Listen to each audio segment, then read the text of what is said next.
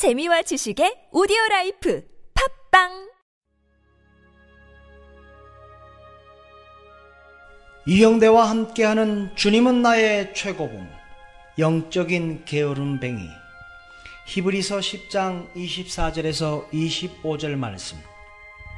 서로 돌아보아 사랑과 선행을 격려하며 모이기를 폐하는 어떤 사람들의 습관과 같이 하지 말고 오직 권하여 그날이 가까움을 볼수록 더욱 그리하자.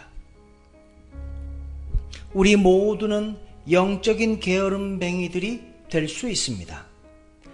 우리는 험하고 거친 인생을 원하지 않으며 우리의 단 한 가지 목적은 안일한 삶입니다. 그러나 히브리서 10장의 중요한 도전은 서로 격려하며 깨어 있게 하는 것입니다. 서로 자기 중심이 아니라 주님 중심이 될 수 있도록 붙들어 주시는 것입니다. 사실 혼자 멀리 떨어져서 은둔의 삶을 사는 것은 예수님께서 가르치신 영적인 삶과 정반대의 삶입니다. 우리의 믿음은 불의와 천대와 무례함과 불안정한 삶을 겪게 될 때 시험받게 됩니다.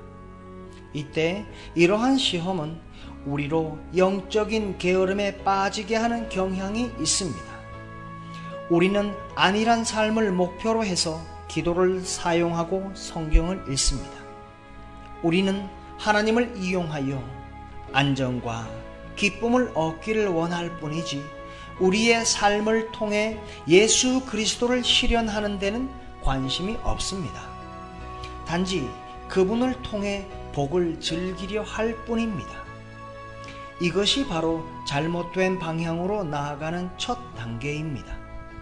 이러한 모든 안정과 기쁨은 바른 길을 걸을 때의 부수적인 열매여야 하지 우리가 그러한 것을 근본적인 목적으로 삼아서는 안 됩니다.